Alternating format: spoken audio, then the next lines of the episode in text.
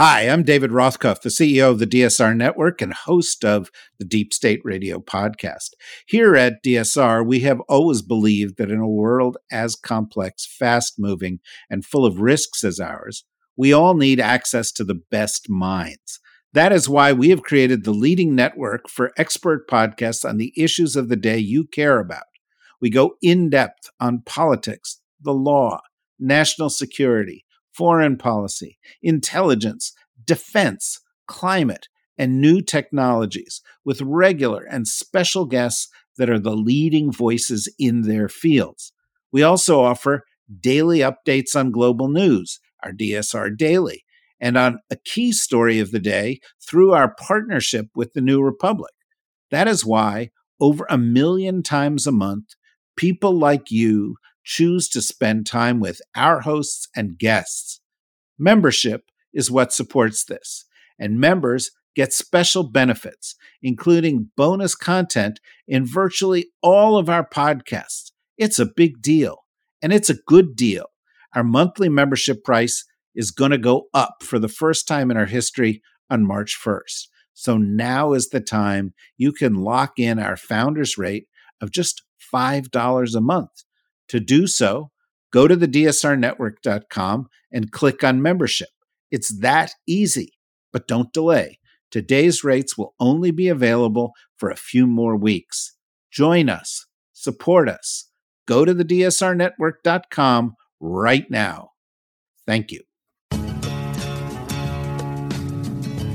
This is Words Matter with Norm Ornstein We've got the votes and screw the rest of you. And Dr. Kavita Patel. These might be some of the smaller moments, you know, with all the bombshells. Didn't catch people's eyes.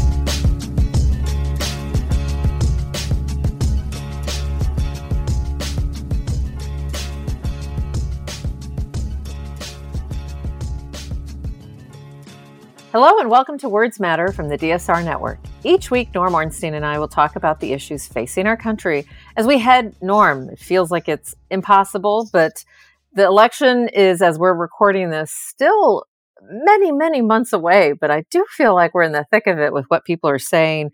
And, and Norm, I hope, I know that you've been very busy, um, not just on Twitter and social media, but this is kind of a prime time normally not in you know in a normal election cycle for great ideas to come forward people to talk about really important issues but leave it to the state of alabama norm to to take our listeners today into a direction of what i will say is some something of a new low even though i had a sense something like this was coming. And and I, I will I'll just offer and for anybody who is not aware that uh, an Alabama an Alabama court High Court decided not because of a suit brought on behalf of a reproductive rights organization or, or an anti choice organization, but actually a very complex issue with basically a wrongful death suit because of an accidental destro- destruction of an embryo in an Alabama um, fertility center that led to a judge declaring very, very clearly that embryos are children, that embryos are uh, that uh, taking the life of an embryo or taking or take disposing or having something happen to an embryo is essentially like taking the life of a child. I'm paraphrasing because I'm tired and I'm paraphrasing, but Norm, I'm going to stop talking and ask you how you uh, you know when you heard this, what you were thinking, and then let's get into what has happened as a consequence of that, both actions and words, since our podcast is called Words Matter. Hello, Norm. So, I, I, mean, this was frightening on so many levels and disturbing on so many levels, Kavita. This was a decision written by the Chief Justice of the Alabama Supreme Court, who makes Roy Moore. Remember Roy Moore, who uh, was the Chief Justice and was a batshit crazy religious fundamentalist.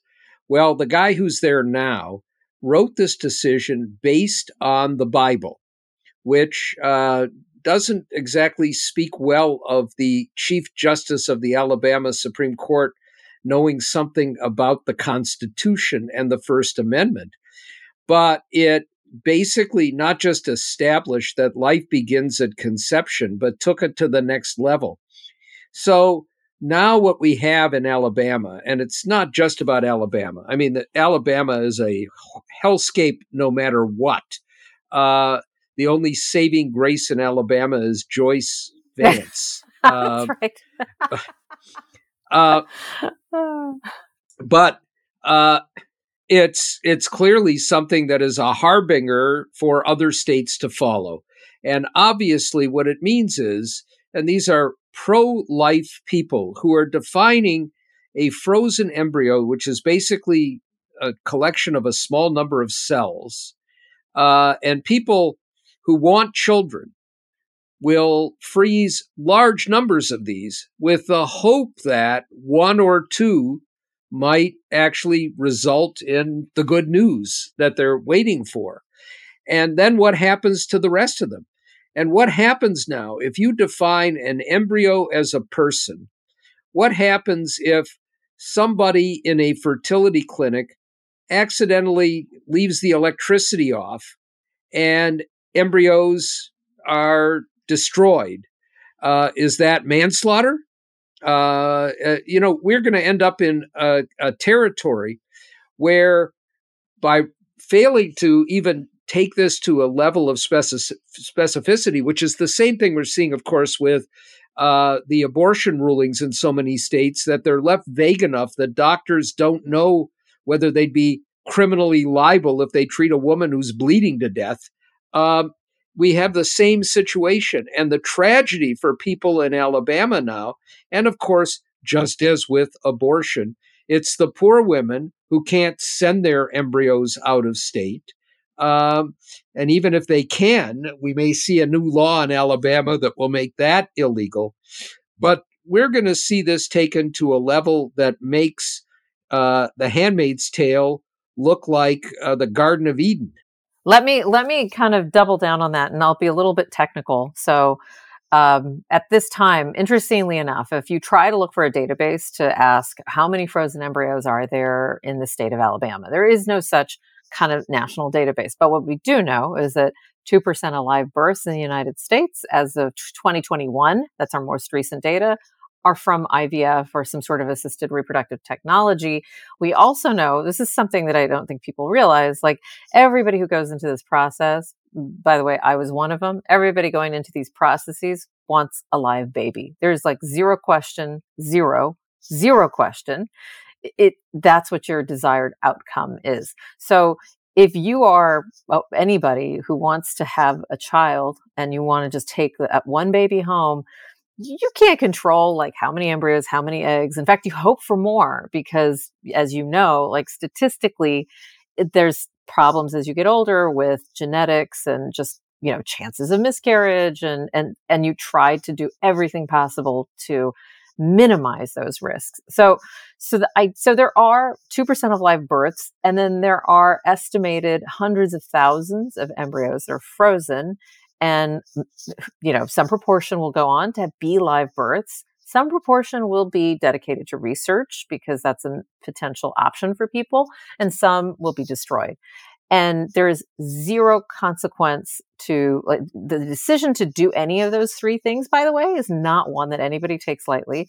And I think what's troubling is that now not only is there are literally women women right now because as a result of this decision, the University of Alabama at Birmingham, one of the largest reproductive endocrinology centers and fertility kind of clinics, basically said they're going to have to pause on like their embryo kind of um, fro- freezing embryos and kind of what normally would be the state of the art today is to actually do egg retrievals and to actually then create an embryo and freeze the embryos because that's considered to be the best chance at a successful IVF cycle. So if that is no longer an option, can you imagine, Norm, if you're one of like it's probably hundreds of women right now in Alabama who have already injected themselves with weeks of medications, hopeful that this is their chance for all the reasons they save money, try to get their insurance to cover it. This is not cheap. And this is what's landed on their doorstep, all because some guy has decided that the separation of church and state doesn't apply. I mean, this is like, I, I, I can't describe enough the like constant daily assault on women. Like it's not, it's like, I don't even know what the phrase is for it, but it's, it's, it's so depressing, Norm. I look at my son and I look at my daughter and I look at my son and I think, please, you know, please turn into like one of these like men that has this empathy and compassion and raised raising him that way. I look at my daughter and I'm like, I'm just so sorry. I couldn't make it better because this is where we're at. Anyhow, I would love, I would love to have like some, I would love for you to tell me, because you usually do this and you kind of sometimes depress me. I would love to let you tell our listeners like what we should be doing. We're talking, I actually hope this gets people out and drives people to like realize that Donald Trump is not our friend. Nikki Haley also thinks embryos are children. She's not our friend. For those Democrats who you know who I'm talking about, Norm, who wanted to cross over into Nikki Haley territory, thinking, oh, maybe maybe her politics is such that we can tolerate it. I want you to walk through what we should be doing February 2024 and how we should be thinking about reacting as a country. So, uh, one thing I'll say about Nikki Haley is, uh, you know, she's staying in this race. She is continuing to criticize harshly Donald Trump. She said she's in it to the end, but that doesn't mean much of anything. And looking at her end game, what I'm now worried about is she might be the lifeline no labels is looking for. And she might decide that that's her best option. And if any journalist continues to refer to her as a moderate, this issue, the fact that she has taken this outrageously extreme position after having already backtracked on her uh, talk about moderation on abortion, um, then those journalists ought to be barred from uh, work in the profession. So there's that. But uh, one thing that ought to be done, and that should be done by President Biden. President Biden should travel to Alabama and meet with a collection of women and families. It's not just the women who are affected here, after all, it's everybody in the family. It's men, husbands, who want a child as well and who know that this is the only option that they have. Meet with them and highlight the issue because, you know, the biggest problem we have, Kavita, with all of this stuff is it it's a one day story and then it gets brushed over. And most people in America don't know about it. They're not spending their lives watching these things as we do. They're working, they're dealing with other stuff in their lives. They don't understand the dangers that Donald Trump uh, creates for our country, but they also don't understand what this means for them and for their children and for their daughters. Uh, and we need to highlight it, and that's what the president should be doing. And he should be taking it to the next level and talking about how this is not just about some lunatic religious fanatic judge or set of justices in the Alabama Supreme Court. It's uh, a template that's going to be adopted much further. And for the rest of us, what we have to look at if we're thinking about the future is what happens if Republicans win the Senate, hold the House, Trump wins the presidency, you know what they're going to try to do. They're going to try to do a nationwide ban uh, on embryos, on frozen embryos. They're going to try and make this national. Why not? Why? What? What is to stop Ken Paxton? Are you kidding me? What?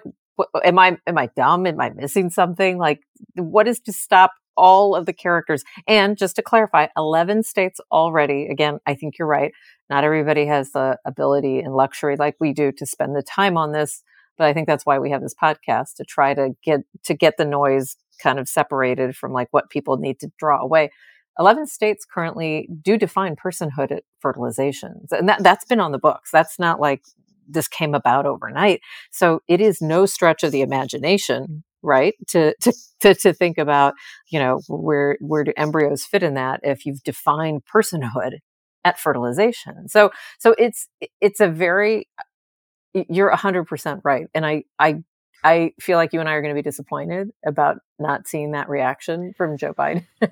yeah, I mean, I I have I've wanted Biden to go down to Texas. Yeah, we we've uh, talked about it, here. and I know. So far, we haven't seen that. Uh, but the other thing that's important to recognize here is that Trump and the people who are going to uh, populate uh, uh, the next Trump administration, if God forbid there is one, have not been coy about their aims. And we know, among other things, that the Heritage Foundation, which is a joke, it's not, it's simply a, a right wing radical political organization that may be used to have some pretense of being a think tank. They have a Project 2025 working hand in glove with Trump's closest advisors. And they've made clear and they've said it explicitly what they want. The next war is going to be against contraception and premarital sex. They want to overturn Obergefell. They want to actually go to the next stage and make gay sex a criminal act, uh, not just gay marriage. They want to take away every bit of reproductive freedom from women. And then we have to talk about the other element to this, which I would hope the president would address when he's in Alabama. And it's the same thing we're seeing in Texas and some of these other states. Why would you want to be an OBGYN practicing medicine in Alabama, knowing, among other things, that you might end up criminally liable for something, but also knowing that you can't fulfill your Hippocratic oath? And it's not just uh, abortions or IVF. It is every part of women's health. The things that are needed on a day to day or week to week or month to month basis. It's about protecting against cancer. Uh, it's uh, about all kinds of uh, of issues that are there that are specific to women's health, and it's going to be a horrible blow to uh, all of that. And of course, the other thing that just irks the hell out of me is that uh, prenatal and natal care in Alabama are abysmal. So, what you've got is a bunch of monsters who call themselves pro life, who define life as beginning at conception, who don't give a shit about babies, about the fetuses themselves, about making sure that they can grow up healthy and to be productive adults. It's just uh, uh, mind-blowingly evil. It's it's not so, and I'll I always uh, enjoy when Norm gets to to rant. So I, I don't want to interrupt the rant, but I will say that uh, it's even worse than that because the training not just doctors who don't want to practice there and therefore you don't have a lot of common symptoms recognized. You have this brain drain, literally, of OBGYNs, because who would want to do that? But if you think about it, like there's there's just so much it's it's not just MDs, it's nurse midwives, it's there's there's an entire team that has to come together for women's health care.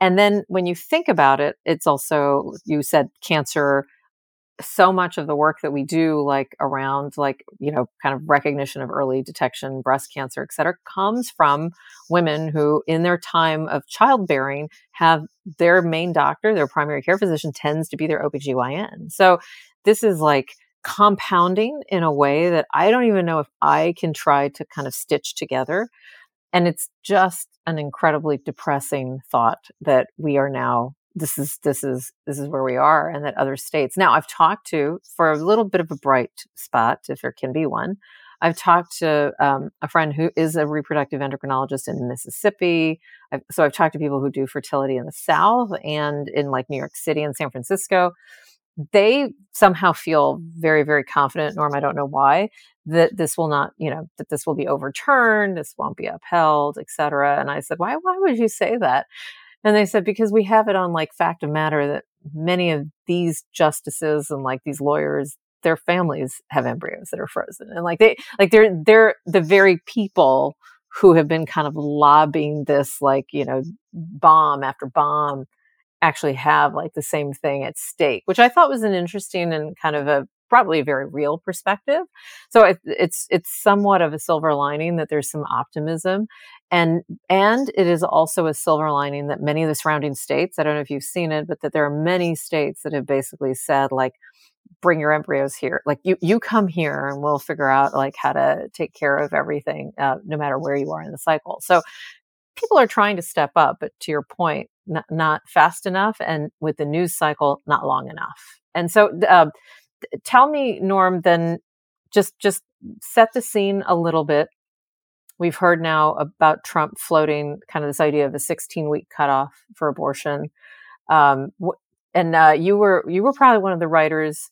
Were you or you were one of the um, consultants on? Were you on for the season of Veep where the character there, Julia Louis Dreyfus, has the abortion conversation of of when like life the cutoff uh and and maybe for laughs you can kind of give us a little like backdrop into what was um, underneath that but i can't help but think of trump kind of with like his you know cabin of fools kind of going through what julia was doing but he's doing it seriously and and she was like looking at a walnut and a watermelon and, and some of that but if you don't mind maybe for people who aren't as close to veep as i was tell tell tell listeners what um, you made a comedy out of and it's coming true well and of course you know that's the history of veep that it is a, a satirical show and with satire you take a reality and move it to an absolutely absurdist conclusion.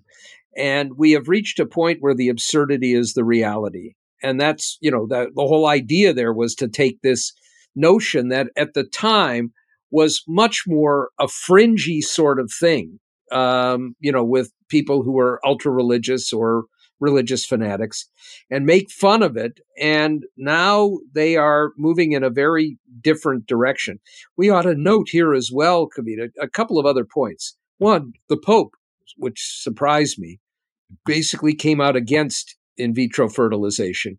And that's what would lead me to think that the optimism of your friends may be misguided because we have justices like Amy Coney Barrett who are deeply, deeply fundamentalist Catholics. The same is true of uh, Alito and probably a majority of, and Roberts, a majority of those justices. Whether they'll go that far remains to be seen. But the other part of this is all right, you have a bunch of frozen embryos and then you die. Okay. Now, it costs a lot of money to keep those embryos frozen. What is a clinic supposed to do? Is it, uh, uh, are they going to be forced to pay to keep those embryos frozen in perpetuity? Probably. Yeah. Uh, you know, yeah. there are just so many uh, uh, offshoots and variations of this that are nightmares. That is, and you know, or even let's say that you are you froze eight embryos, you had a couple of kids, uh, made it work. It worked great. You're done now, and you tell the clinic, "I'm not paying for this anymore." What are they to do? I mean, you know, this is going to get us into territory where a whole lot of people are affected in different ways. And, you know, if the uh, clinic has to declare bankruptcy or go out of business because they can't afford uh, it anymore, does the state then take custody and keep the embryos alive? I mean, you know, I don't think, I think you have a Supreme Court in Alabama that didn't even begin to understand the implications uh, of their insane decision. Yeah, it's.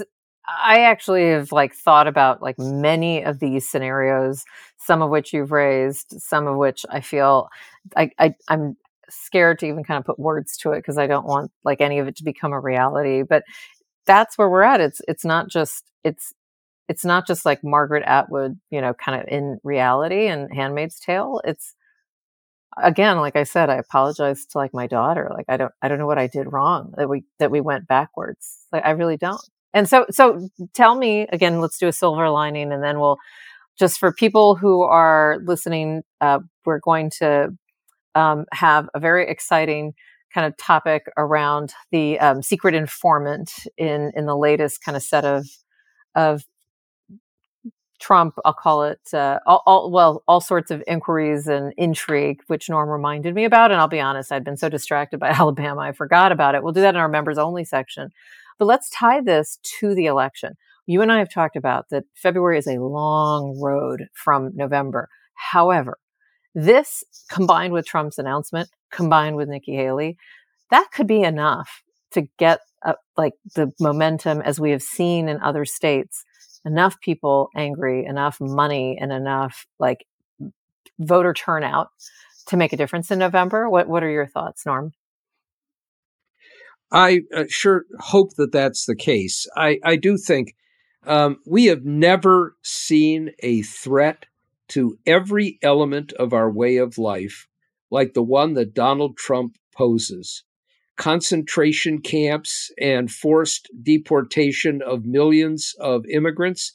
The concentration camps used, no doubt, to jail political enemies, uh, using on day one the Insurrection Act to call out army the army and to nationalize uh, all uh, national guards, federalize, and use them to put down rioters or to enforce laws that uh, should not apply to states that don't want them. Uh, we may be moving from what is now the kind of uh, dream of the Confederacy of having states that can do what they want to a Trump administration that would say every state's going to have to do it that way, whether you like it or not. And then we have all these issues that we've been talking about. Basically, uh, eliminating contraception, uh, making any kind of premarital sex illegal. Of course, it won't affect them. Um, and uh, taking away gay marriage, uh, moving even further on the abortion front.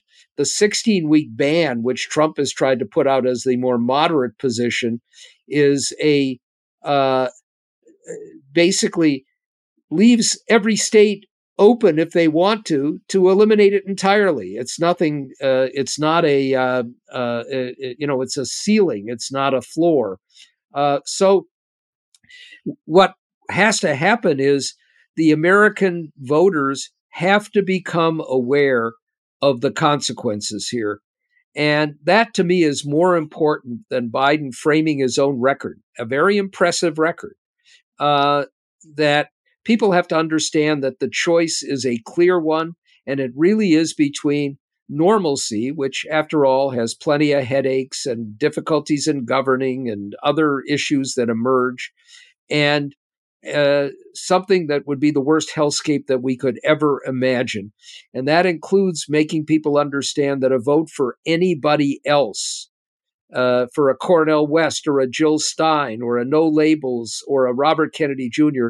is a vote for that hellscape. Yeah, that's that is, I think, a very important point to underscore because um, I'm I'm very troubled by like the uh, very troubled by like the RFK kind of all, all of these things are just yeah. uh, in my mind, to your point, threats to threats to democracy and I'm, I'm going to steal your words, kind of an invitation to a hellscape. So I'm I'm using the precise language.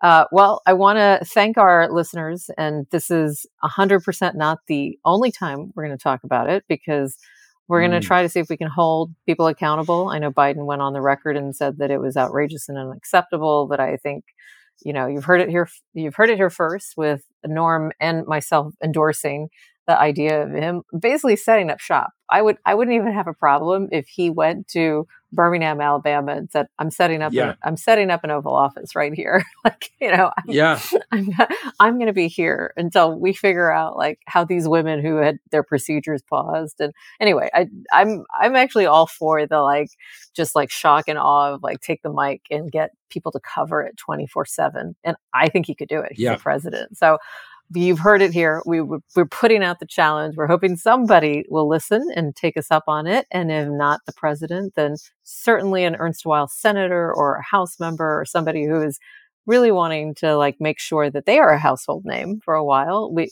that would be exactly what I would do.